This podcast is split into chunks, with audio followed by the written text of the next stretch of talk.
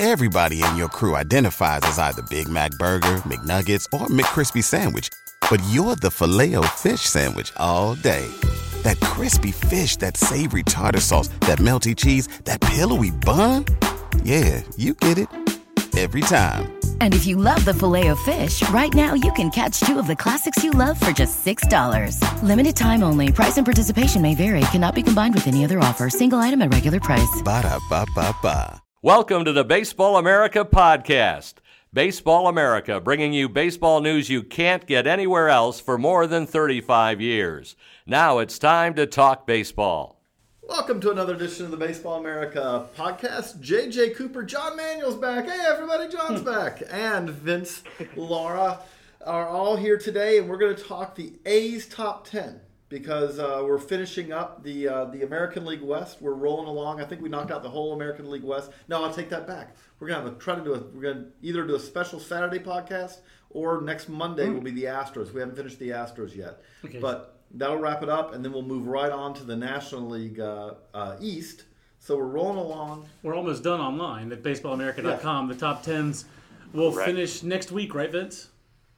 Yeah, two more to go. We got the uh, pods on Monday, a special MLK edition, uh, and then uh, Wednesday will be JJ and the Giants.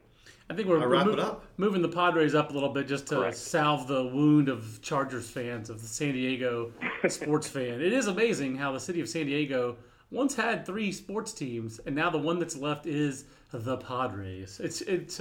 I guess that's the one that got the stadium, and that's the one that's still around, and and that kind of goes Vince to the Athletics because uh, you know baseball's most itinerant franchise, the only one that's moved twice that I can think of, uh, is the A's, right? Uh, Boston Braves, they only moved once. Boston Braves, Milwaukee Braves. Oh yeah, they did move three times. What am I thinking? Yeah, that's three. Yep. That's three going, cities, JJ. Yep. just like Oakland. Um, I mean, like I guess you know that's kind of where you kind of have to start, Vince. Is that uh, the the A's and the Rays are the not only do they rhyme, but they also have.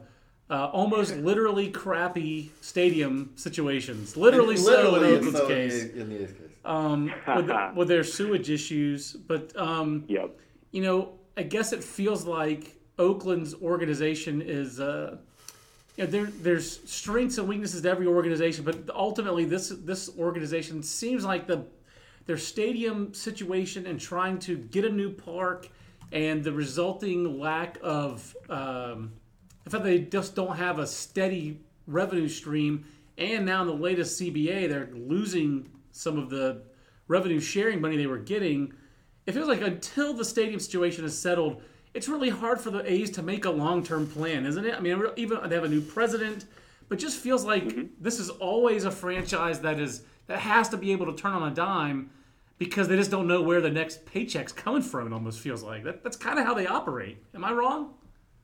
No, you're right, and I, I think that you know the the good thing about that though is they, they've shown the ability to turn on a dime, right? So last year they they they really maximized on Rich Hill and Josh Reddick by by trading those guys for you know three pitchers who who are now ranked in the middle of their top ten. Um, so I, I think you're absolutely right in saying that, and I, but I think that the people who are in place can turn on a dime pretty well. We've seen. Uh, so uh, I guess they have the right team in place, or it's, those guys have been in place long enough to, to recognize that they have to be able to pivot when they do. And the thing is, I think they're almost hypersensitive to that because they pivoted too soon two years ago when they traded Josh Donaldson. I mean, that that is ultimately a deal that's just They pivoted one way too far, which is is they Right. went for it understandably, but Addison Russell for Jeff Samardzija is and Jason Hammel is one of those that's gonna gonna burn for years and years to come. And then the next Oh, yeah. year they flip, you know, and then after that they flip the other way too quickly, which was not just Josh Donaldson, but like uh, what was the Joey Wendle trade? It was Joey Wendle. Didn't they also trade Yasmani Grandal? Did they have Yasmani Grandal? Or I'm thinking, I get him confused Yeah. so often with uh, no, that was Yonder Red. Alonso. I you're get yeah, but like trading for Yonder Alonso. When they've made these Right. deals, they haven't necessarily gotten a ton back. Although for Josh Donaldson, they did get their number one prospect in Franklin Barreto. I guess ultimately, Vince, the real question on, Franklin Barreto is it seems like people are quite consistent in their evaluations of the, the fact that he will hit and that he will be a good mm-hmm. hitter. Ultimately, gut feel after talking to people in the organization, where do you think he's going to wind up playing? Yeah, it's either going to be third base or left field, I think. And the thing about that is they, it's one of the positions that they, well, I shouldn't say it's one of the positions, but corner, infield, and outfield is kind of a place that they've got surplus now, right? With uh, Ryan, uh, uh, Yeah, Ryan Healy. Ryan O'Neal. Ryan- Yeah, Ryan Neal, Ryan O'Neal, which dates me a lot, but That's Ryan funny. Healy and Only you. Renato- You're the only one in the BA office who would make a Ryan O'Neal reference as well. Hashtag old guy joke of the day. exactly. um, and, and, you know, they've got Renato Nunez, Nunez and they have Matt Olson and, and Matt Chapman, of course, is the, is the top guy that I should have mentioned. So, you know, it's a, it's a good problem to have in a way, but a lot of, none of these guys are, are slam dunks by any means. Uh, even Chapman, who's a, you know, uh, a good defender, I don't know how much he'll hit. He'll hit for power for sure. But uh, Barreto was the original question. And um, yeah, he's a third baseman. He doesn't profile there very well. Uh, he's a left fielder whose body is quickly thickening, and so you're not sure how how well he'll move out there. And he again won't profile that well. Um, he'll hit, but just not sure where he fits. What, what about second base? Because that kind of the five nine kind of you know makes him kind of when you think of you know that kind of second. I've heard you know second base and center field also in the past. The thickening kind of precludes center field probably in the long term. Sounds like we're talking about a Right. movie, like Franklin Barreto, The Thickening. Yeah. You know? but I, I, I'm with you, though, JJ. Second base seems like, I mean, I guess, did. Did, so did, did, did the A's officials not think he could handle second base, or do you think they just have enough other guys who are better options at second base? Yeah, it's a little bit of both. I think. I think they they think he can handle it if he needs to, but they also, as you mentioned, have some options. Uh, guys like Joey Wendle, who's a favorite of Bob Melvin, and then there's Max Schrock, who's a, a hitter first. He's a favorite That of, first of. John and JJ. Uh, yeah, I, I'm, I'm a Correct. big Schwab fan. Correct. Yeah, absolutely. And I think the other thing too is they have Marcus Semien, who hit a bunch of home runs last year, who's currently their shortstop, who might move over when, you know, when when maybe Richie Martin is ready, or uh, you know, something like that. If the- Richie Martin ever hits enough. I think the weird thing for Barreto, and I think this will be reflected like in the industry. We'll we'll, we'll see. I mean, this is kind of top 100 season, and Baseball America's working on our top 100 list, uh, working out those negotiations right now with MLB Network. As a matter of fact, we'll do the top 50 show again, which is exciting. Um, and for me, Franklin Barreto is a top 50 prospect because I think he is a second baseman ultimately, and I think he's going to hit. He's 20 years old. His track record for hitting goes back to like when he was 15. I do think there's going to be pop there. Um, I'm okay with the thickening as a fellow thick guy. I mean, I think he'll handle his thickness better than There me. are a lot of thick second basemen. Yeah, I, I think he's. I think he's Yeah. going to be an offensive second baseman myself. Um, I do think the fact that he didn't play great in the fall league is going to be reflected on a lot of other top hundreds. There are a lot of pretenders. There's only one real BA top hundred, but I think you're going to see that elsewhere. But for me, he's a top 50 guy. But JJ, I don't remember if he was in your top 50 in the handbook or not. Because again, I not that he's not close to it, but it just from the idea, um, from the idea that it's like okay, his bat is going to have to be really good. I mean, second base now we've talked about it. Mm-hmm. I we still don't know if second base the last two years is a fluke or not. Right. But the reality of it is, is that second base nowadays is a more offensive position than left field. The Which is crazy. Which is crazy, but the expectations on it Right. are much higher than they used to be. You can be a 270 hitter with 15 homers, and it's like, yeah, you're you're an average second baseman nowadays, which Right. is which is crazy. I think I think Barreto's a little bit better hitter than that, but you know, um, the, I think ultimately the power is kind of a question of just how much impact he's going to have. Um, let, us stick with that kind of up the middle theme, Vince, because it does seem like as you go through the top thirty, there's an awful lot of up the middle guys, and I will say. Um, you know, it, as we debated the list, and obviously you and I debated this uh, list a lot, and there's a lot of different ways you could rank these guys, and that's why we have the the BA grades because it does kind of help you give a, a good idea of ceiling versus certainty with a lot of these players. Yeah, we rank Chad Pinder fairly aggressively, really based more on certainty of role, and that he's going to be a big leaguer of some kind. Um, I think Chad Pinder, Richie Martin, and Yairo Munoz, those are guys that feels like internally we were pretty split on.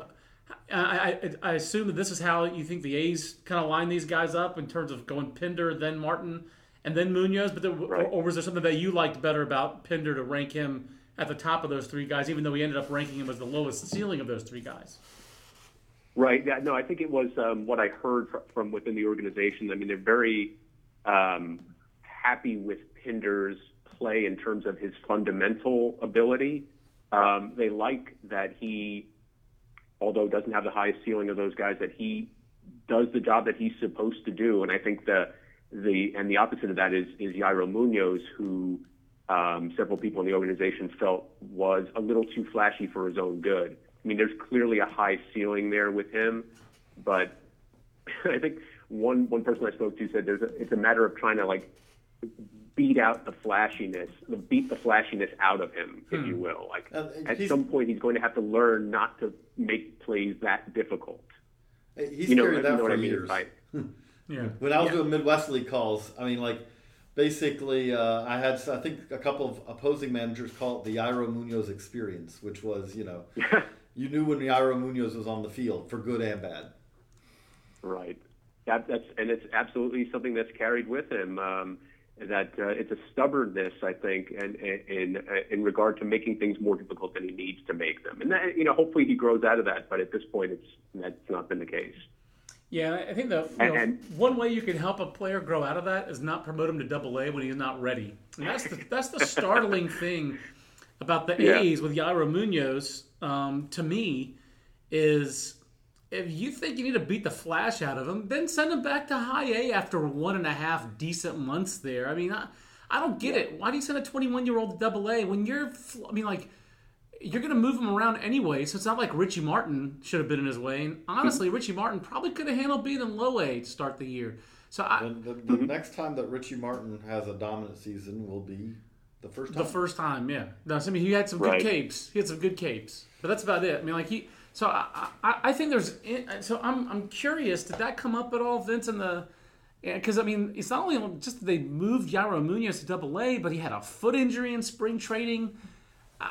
That that really struck me as odd, an odd handling of this player who, um, you know, they, they've they've liked for a long time. I've talked to club officials about him before, and they've always seemed to like Yairo Munoz. And uh, you know, then he went out to the, you know, they even sent him to the fall league this year. Well, ultimately, uh, you know, they, they put him almost exclusively at third base there. I mean, I know that doesn't necessarily mean he's a third baseman going forward. It certainly looks like he's not a shortstop for them going and forward. it, it's a waste of his. Right. I understand Matt Chapman may stand in the way of him doing it, but it is a waste of his Right. arm yeah, to put him at second. yeah. I mean, it, Yes. I, I can't figure out how they.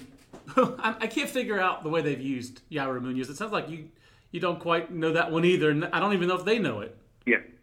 Yeah, it's it's difficult to figure that out because I mean you would think a punitive action would be needed at some point if you're saying you know look we we're, we're frustrated with the development of this player, and and yet as you said they didn't follow through on that kind of plan. So I yeah it's it's a difficult one to figure out because I was surprised how negative not negative but I guess how yeah maybe negative is right how negative they were about his um, his stubbornness or how, how negative they were about his overall attitude, you know, and uh, Yeah, but but yet the tools are there, and so they it's hard for them to, um, you know, be completely down on on him as a player. They, they've got a lot of sorting out to do. I mean, we saw this. Mm-hmm. We saw this with their Double A club last year. I mean, where it was, they moved a lot of guys around because they have a lot of guys who you don't know where the best fitted for them is long term, and so Matt Chapman played shortstop and third base.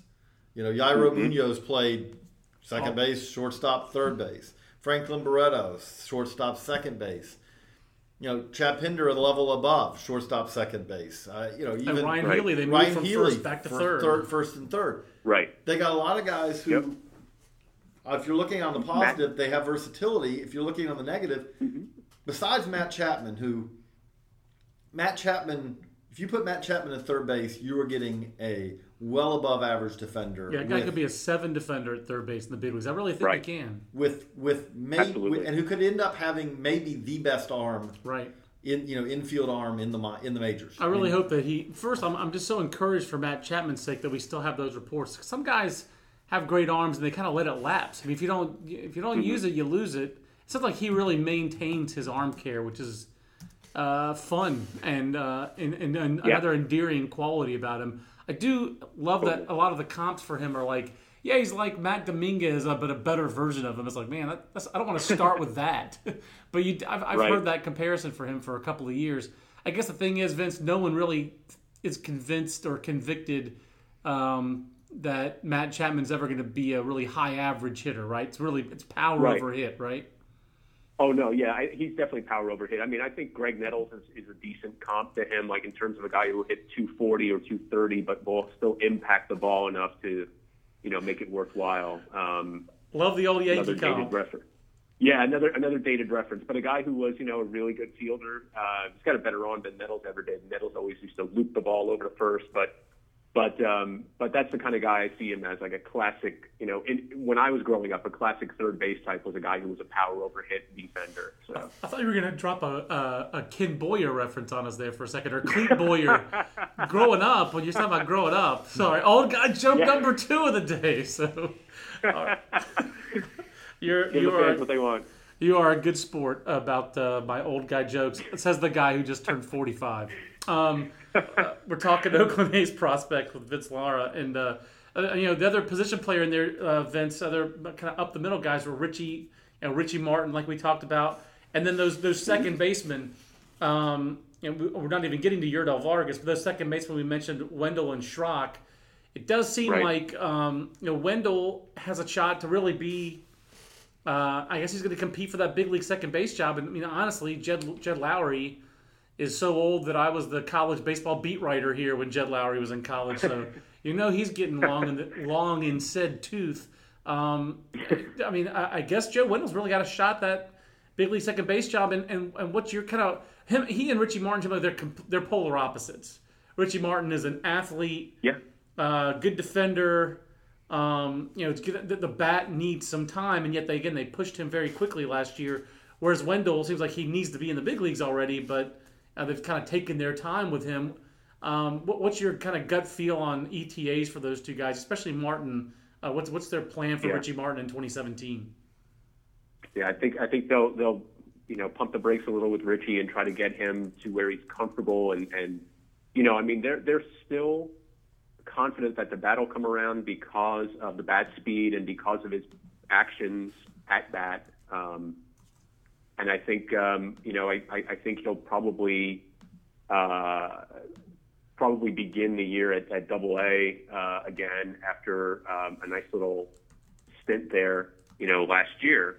Uh, I think Joey Joey Wendle has a real shot of um, getting the starting job because I think they were really impressed with how he improved defensively. His hands are pretty good. He turned the double play okay. Uh, Bob Melvin already loves him, loves his you know great makeup kid, uh, and he can really hit. Um, and those are you know the guys that the that the A's really like are guys that can move around a little bit, who are who are bat first guys mostly, um, and who are you know solid makeup guys. And I think that um, for that reason he'll get a shot to sort of be that bridge. I think because I think ultimately you're right. Barreto probably is a second baseman, and so he'll probably end up there. But but Wendle for let's say Wendle's the second baseman for 2017, and then you know Barreto comes in in 2018 and takes that job, and then they can still move Wendle around. Um, you know, there's always there's always a rush to, to have like Ben Zobrist 2.0, and the A's have a bunch of guys who can who can fit that mold. Um, it looks like. I'm making my prediction, and uh, I, I'm thinking that Max Schrock, who admittedly has faces questions about how well he can play second, but I think Max Schrock ends up being the second baseman of the A's. I think that he's a better hitter than either of those I other two guys, and he'll, as you said, it's an offensive position. Barreto may be the, the the obstacle for him in the long term, you know, but Barreto or Schrock, but I kind of feel like, and maybe this is unfair, but I, I, I just don't know if Joey Wendle, like, okay, I, I feel like he's the kind of guy, and I think the BA grade that he'll have in the in the handbook reflects this. He's the kind of guy who, if he's your second baseman, you're you're okay, but you're looking to replace him, and that's kind of what I'm Yeah. interested to see is is that can Joey Wendle be more than that? Can he be more than the guy where you go, yeah, we're okay, but we're looking to move, you know, looking to improve. Yeah, I think that's going to be. I think that's going to be the role he carries, the yoke he carries in 2017. Is yeah, he's going to be the, the second baseman for now, you know, until the next wave, you know, comes through. Um, and that would likely be Franklin Barreto um, at, at second base. See, I, I think it's going to be. I think the interim guy is going to be Chad Pinder. That's the thing, because I think Pinder's the Oh, interim guy, totally. not and Uh-huh. not Wendle's. I think I. I'm not as high on Wendle as Bob Melvin is. Apparently, I just don't. I don't. I don't buy a guy who's supposed to be a hit tool. Is supposed to be his best tool, and he wa- strikes out 100 more times than he walks and doesn't hit for power. I mean, I just don't see Yeah. it. So, just for me personally, nothing personal. I ranked Joey Wendle long ago in the Coastal Plain League, along with Joe Sclafani. they were two peas in a pod for me in that league, and I thought they were both like good AAA guys who might get a little big league time. Yeah. And that was true for Sclafani. I don't even know if he's in baseball Yep. anymore. I saw him in AAA with the Astros a couple years ago. But for me, Joe Wendle is a 4A joker, whereas Max Schrock led the minor leagues in hits this year. He had some uh, he had some injury issues at South Carolina. Ultimately, I don't know why South Carolina's the Grayson Greiners and the Joey Pankakes and the Tanner Englishes and the Max Schrocks of the world didn't work out and didn't hit at South Carolina the way they we thought they would. I think part of it was all of college baseball had a lot of guys in that time span who grew up using uh, BESR bats and got BBCORs in their hands and had gotten in some bad habits. I think a lot of college baseball coaches had gotten in some bad habits when it came to coaching hitting. And you know, Max Schrock has it's a small, short sample, but one full season of the minor leagues, more hits than anybody else. I'm I'm gonna buy in on that guy. So for me, uh, that's I, I prefer him to in a, in a significant way to Wendle. I think Wendle is just a guy everybody's got. But you know, Schrock finished up in Double A. Yeah. I think Schrock, you know, Schrock finished up in Double A in his first full season, playing with that uh, you know Texas League champion Midland Rockhounds team, playing second base next to Richie Martin. Um, both guys played three years in the SEC, both in their first full year in pro ball. Martin hit a little better in the in the uh, you know hit a little bit better in the Texas League playoffs, but overall I think Max Yeah, Schrock sure did. you know hit circles around him. So personal Mm-hmm. bet board, I'm putting who's more likely to be a big league regular. For me, it's Max Schrock. So I, and that's I, and it's not even. Uh, I I just think it's crazy that the A's in the year of the SEC shortstop wound up with the two guys I would least like out of the SEC shortstop, which were Richie Martin and then uh, Mikey White, who really had a very ordinary Mikey White. full, first full Right. season. And So that leads to the next question to me is, is okay, when we're talking about the 2017 A's, you look at this division, when we have the Rangers and Astros, who basically, last couple of years, they've been fighting it out. You have the Angels, mm-hmm. who, until the day that Mike Trout's contract is up or Mike Trout is traded, are in it, are, are going for it every year because you can't waste Mike Trout. You have the Right. Mariners who have made, last I checked, I believe the number was 4,722 moves this year in the offseason, which clearly Yep. all of them are aimed at, hey, we're contending as well. Mm-hmm. Where does that, we've got a 69 win A's team, and it's really hard to say what the A's have done that says, okay, this team's going to be significantly better in 2017 than they were in 16. Is this team Right. really in a true rebuild, or are they more in a an attempt to kind of restock while attempting to contend? Where do you think they are? I think it's a it's a transition. We'll put it that way. I think um, so. I noticed the Yankees have, have avoided using the word rebuild. They've, they've used transition, and I think that's kind of where the A's are too. I think um, they they're transitioning into the next phase, which is okay. Matt Chapman gets here, and, and Matt Olson gets here, and Franklin Barreto gets here, and then we've got all these young arms that we really like. But you know, JJ, long term, I the, the Astros and Rangers are, are, are so solidly placed, and then you got a Mariners team that's to, I guess, Dipoto's to go for it all the time. And, and, and I don't know where that leaves the A's. It leaves them in the second, you know, it leaves them being relegated, if you will, if we were talking soccer. You know, I mean, they, they'd get Yeah. knocked down.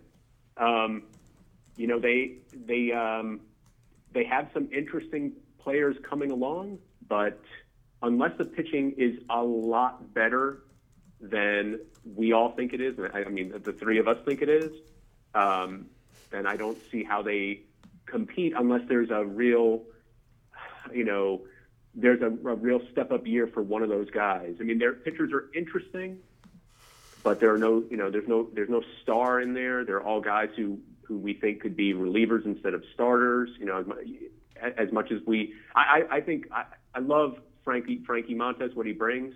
I get that they want to have him be a starting pitcher, um, but I, I don't know how that's going to go long term. Pardon me, long term. Uh, that's a You good know? that's a good segue into th- this team's pitching kind of prospects because I think if you like the A system, you like them because of their pitching prospects. You know, the big Mm-hmm. league rotation, you know, has to me two potential frontline guys in Sonny Gray and Sean Manaea. It has Right. you know, steady as she goes, best five thousand dollar draft pick of the last ten years, Kendall Graveman. Love Kendall Graveman. Right. Shout out to Victoria Long, his uh, girlfriend now wife, who I sat next to on the way to spring training last year. So that's two years ago actually. So uh, uh, Kendall was great to me and my son uh, when he was charting one day. So I've been a big Kendall Graveman fan ever since. So uh, and he's really had a nice little career. One of the better careers of any of the college pitchers drafted in 2013. But the best college pitcher drafted in 2013 has been Sean Manaea. And so I like the start of the A's rotation. The other guys Yeah. they have kind of penciled in for 2017 right now are Daniel Mengden, who was again uh, part of that tw- in 2013. He was part of that college national team where so many of those guys have gone on to big league success, whether it was uh, Carlos Rodon or Trea Turner or Alex Bregman or uh, Kyle Schwarber, Michael Conforto, yada yada yada. A lot of guys. Um, you know, Mengden was in the bullpen for that team, um, and then there's the then there's the opportunity, and there's opportunity for Andrew Triggs, who I think we snuck into the last year's book at the back of the Orioles top 30, guy who we once ranked in the top 100 college prospects when he was at USC. He's dropped his arm slot since then. He's kind of remade himself. I, I've always had a soft spot for Andrew Triggs. He's like a really smart, engaged guy who's maximized his ability uh, th- kind of through his knowledge of pitching. Um, but then it's the prospects to me, Vince. It's so Jharel Cotton, Frankie Montas. Um, Yep. Those guys uh, have an opportunity to be in the big league rotation in 2017. It feels like, and then there's the top ranked pitcher in the system, AJ Puk. I mean, uh, you know, Cotton versus Montas. That's a real. That's a real. You, you kind of tipped your hand there already. You kind of feel like Montas' Yeah. place is more in the bullpen. I, I could see either of these guys, Cotton or Montas, having success either as starters or relievers. Um, I, I, I kind of always thought that Jharel Cotton was going to be a, a potential stud closer because of the changeup. When we started hearing about how good the Yeah. changeup was last year, and there see a lot of fastball changeup closers. Uh, what did he do uh, so much better in 2016 to allow him to lead the PCL in, in strikeout rate for starters and and kind of position himself as a 2017 rotation uh, option? Yeah, I think that the cutter was the big thing that stepped up for him in 2016. You know, that obviously the changeup is, is what everyone talks about, but um, it, you know, it's. I think that the main thing for him, uh, beyond the cutter, is is trusting his stuff a lot too. You know, I think once the the A's realized what they had in him, and uh, and the fact that the the cutter could give a different look, um, he was able to to really uh, dominate, um, really put it together. You saw in, in his uh, five start audition there at the end uh, just how tough that uh, changeup is to hit. Um, he's not a big guy, so I, I, I totally get the, um, the the concerns about him being a starting pitcher.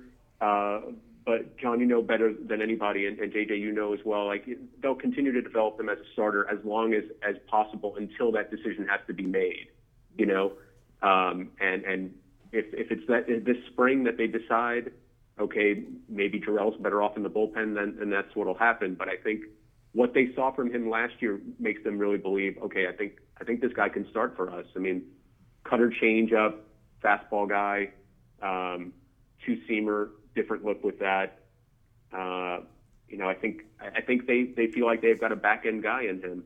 I, I do think that the development of the cutter is important for that too, because Mm-hmm. one of my big reasons I've always thought he'd probably end up in the pen is is he. This is a John like uh, fave for years. Fastball changeup righties. It, it's something Yeah. where Right. it's a hard. That is a hard profile to be as a starter, but mm-hmm. adding that cutter, have you know the, the improvement of that cutter, that that little wrinkle that keeps it Yep. from just being fastballs and something that looks like a fastball. You, you ideally you'd want that slider, you know, to be a little better to be a starter. Yep. But at least that to me that makes it a more plausible. And again, you compare him to a guy like Frankie Montas. With Montas, I mean, it's just, I mean, it, it's it's. We have a pretty long track record now that he has that he has struggled to make it through a full season. That makes Mm-hmm. it hard to kind of go from that to feel comfortable that this is a guy who's going to be able to make 30 plus starts down the road. like, I mean, we were talking Mariners recently. No doubt.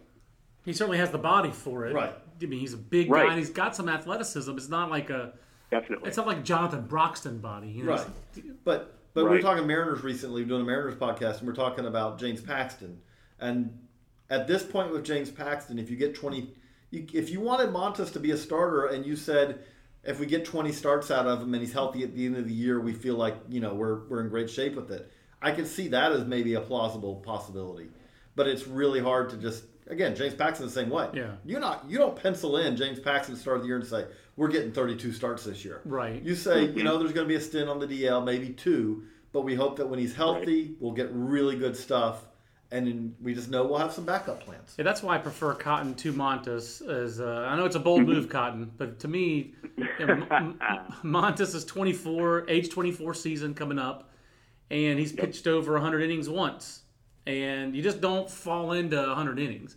I also go the Matt Eddy theorem here on Frankie Montas of there's a reason why teams keep trading this guy. It's not just that mm-hmm. teams keep trading for him. That is a plus. But he was signed by the Red Sox. Red Sox to White Sox, White Sox to Dodgers, now Dodgers to A's. At some point, somebody has to really want to hold on to this guy. What's he what is there about this guy that causes three teams to trade him? It's not always oh we want something else. And it's like, like that's Right. that's one of the reasons why Matt always has a little hesitancy on, on Josh Hader, which I understand. He's been you got to get a 19th round pick, you know, like oh, like Baltimore did. You think they want to like, oh man, what a find. But maybe they thought, oh, 19th round pick, he's disposable. We'll trade him for Bud Norris. But then Houston had him, and Houston had him good. And then to give him Yeah. up for Carlos Gomez, you know, that that's makes you. So I understand why Matt's like, hmm, maybe there's less to the to less to Josh Hader than meets the eye. I, I happen to believe in Josh Hader, but that that's doubt in my head. But with Frankie Montas, it's even one more trade, and he's right-handed. He throws the snot out of it. I mean, what are we missing? So that's why I'm I, always hesitant to endorse Frankie Montas. Yeah, I think the walk rate, I think is concerning. You know, John, I think that um, the the A's are for sure. I mean, you know, they're they're obviously going to tell me and anybody else we like Frankie as a starter because that makes the most sense, right? They they want his value to be as high as it can be. But you know, the, the walk rate is for sure a concern. Um, Yeah, three point eight per and- nine and- over his, and, he, Correct. been a starter. It's not like he's doing that out of the, out of the bullpen. Eighty six of his hundred and six outings in the minor as a professional, you know, major and minor leagues have been uh, have been as a starter. So he's usually starting, and he's usually not throwing enough strikes. So yep. Yeah, Yeah, So- I mean, the, the mo- he was the, the most effective he was was in the AFL this you know this uh, fall. Um, you know, he was actually piggybacking with Dylan Covey, who got picked by the White Sox in the Rule Five, and he was just throwing the hell out of the ball. You know, just Yeah. just I mean, he he and Covey um, uh, combined for that no hitter along with Drew Steckenrider of the Marlins. right. So. Um, yeah, I mean, anybody who saw that outing, or who saw those outings, said, "Yeah, this guy's a reliever." You know, And and Um, even and that's the thing. And even there, even though he had a 050 ERA, 053 ERA in the fall league, he still walked eight in Yeah. 17 innings. That's just Right. not not good and enough. struck out only and Yeah. struck out only nine, I believe, if the stats are right. So yeah, so he was.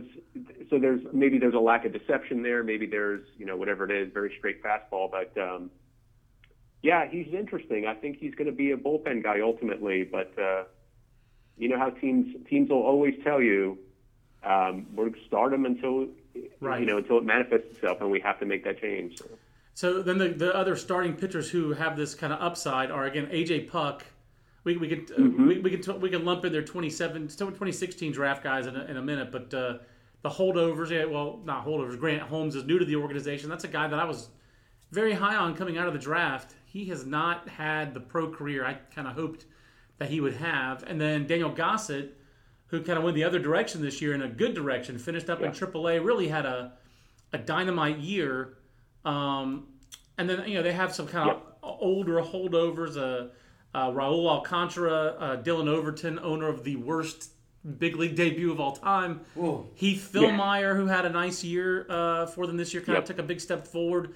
Out of those other starting pitchers, um, Vince, uh, and some of them uh, uh, acquired um, in trades, uh, other non 2016 draft guys, kind of who's your who's your gut feel guys? Who are the guys that you kind of like, and who are the guys who you think like who you ranked with maybe less? Is there one guy you really liked better than the way you ranked him? Is there a guy that you liked less than you ranked him? You know, if you understand that. Yeah, question. I think right. I think um, I, I liked Fillmyer higher, uh, better than I ranked him, just because of how positive all the feedback was on Heath Fillmyer. I, I went in with a complete blank slate on him, and I just was impressed with how people kept bringing him up to me. You know, like, hey, there's a guy you forget, or you know, this is a guy I want to make sure to mention.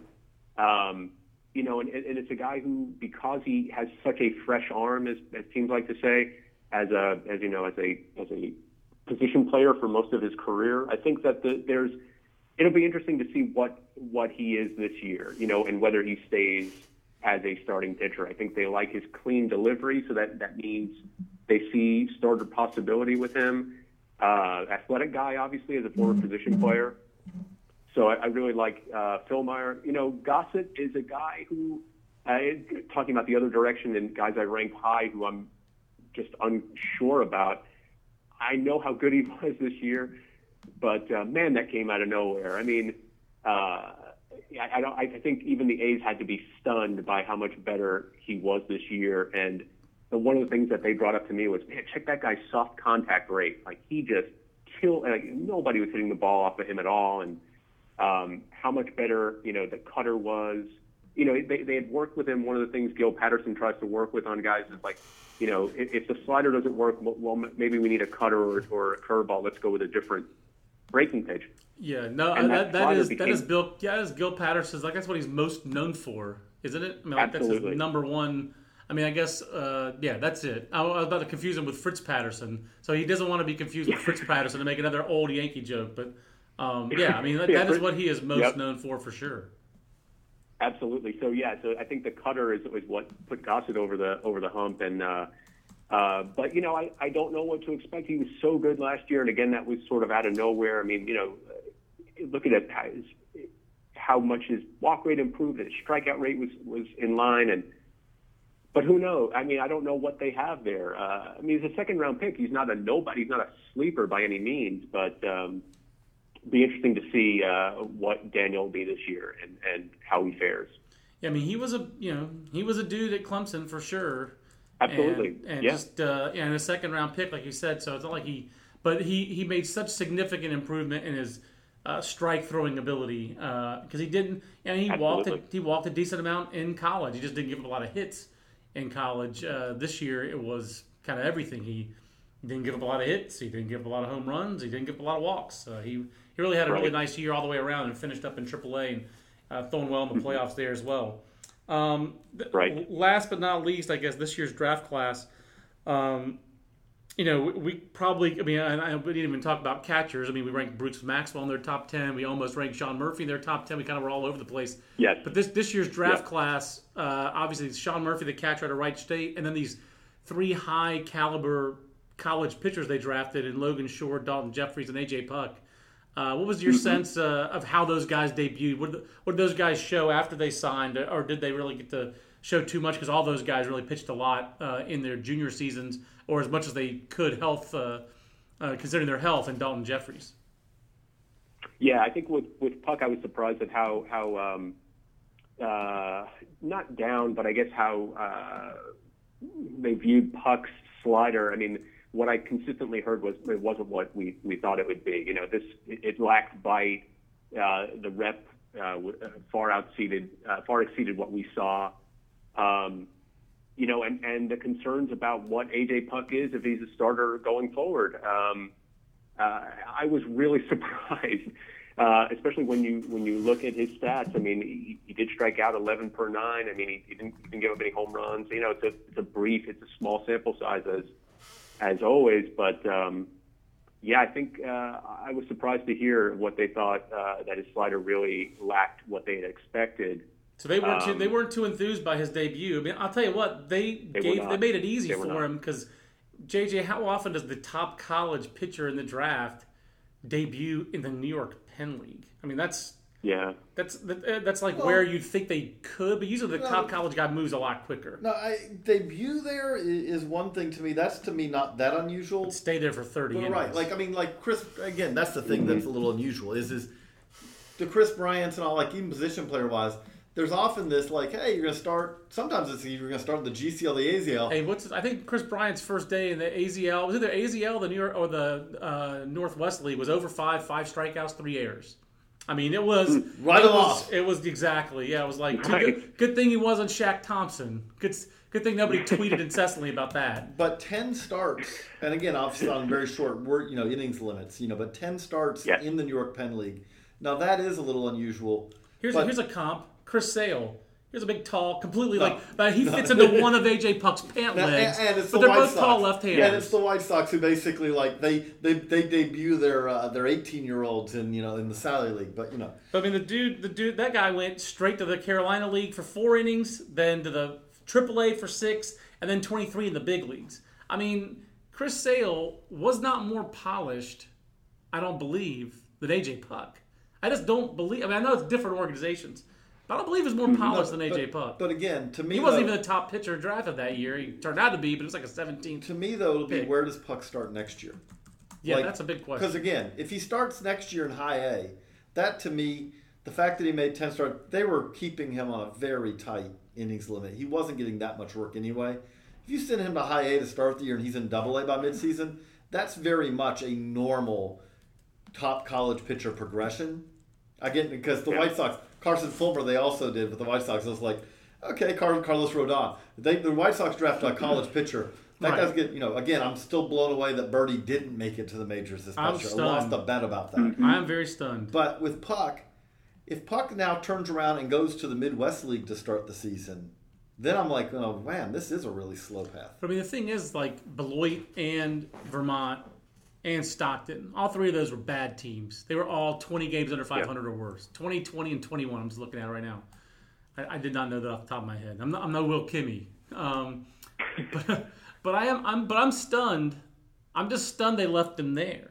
That's the thing. So they must really not have been impressed with his debut. And let's be honest with it. They really were not. They, Well, they, they, you know, I think the stunning thing beyond. I'm sorry to interrupt, Tom, but the No, stunning okay. thing to, to the, the stunning thing to note beyond like the slider, which you know you could you could attribute to fatigue, was that they he was they were shocked how unathletic he was.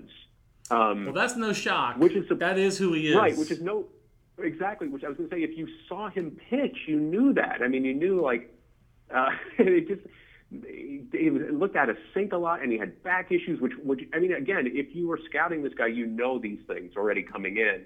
But I, I think they were really surprised. Like, wow, he doesn't move well off the mound, and and he's got this head whack that really helps. You know, that doesn't help him keep everything in line, and so you know there might be a little there might be a little breakdown and rebuild thing uh, coming out of spring training for him. I don't know. Uh, we'll see. I, I wouldn't be surprised if th- there's a little extended spring to full season club in there someplace.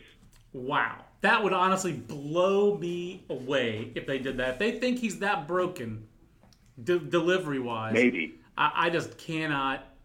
That would just be that because really look at. I mean, I'm just looking up top left-handers, and it depends on the organization. Again, Carlos Rodon, different because it's the White Sox again. But Brian Matusz, David Price, Andrew Miller, these are all guys in the last decade with the top left-handers out of a draft. College And lefties, especially in years they that had all- lefties, not like Right. the 25th pick is the first lefty off the board. and, and all these guys went straight to high A. And Which this makes guy, sense. Hey. He, he pitched in the That's right. SEC for for three years.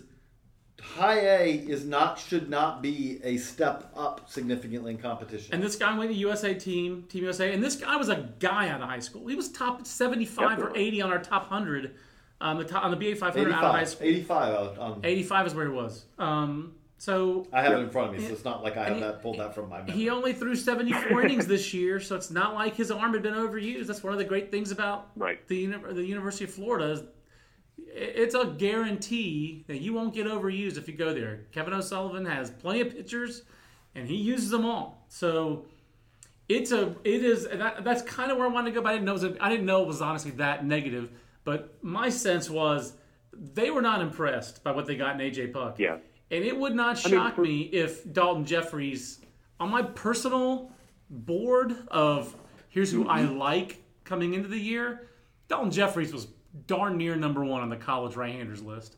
I love Right. Daulton Jefferies. And the crazy thing is, he's a fastball changeup righty. But by the way- but it's a seven changeup, when you and he's an athlete. But when you speak of where the And not guys go, guy, Dalton yeah. Jeffries was in the AZL. Now, admittedly, he was on a very short. But that's the problem for him is he got banged up. So I understand why he fell Yeah. the way he fell and why they handled him the way they handled him because he is a small fry, and that's he, Right. unfortunately his track record of durability is minus. It's But- a minus track record. But again, I want to.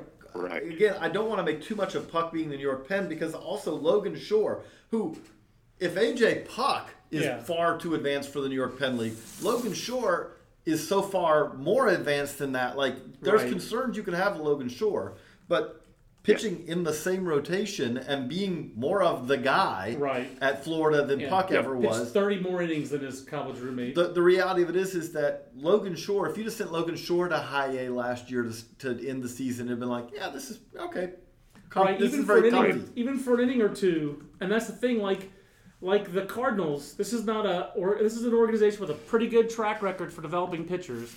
And the Cardinals Mm-hmm. took Dakota Hudson, and they sent him. They he finished the year in the Double A Texas League bullpen. Like, hey, that's not your long term role. But we want you to get a little taste of this.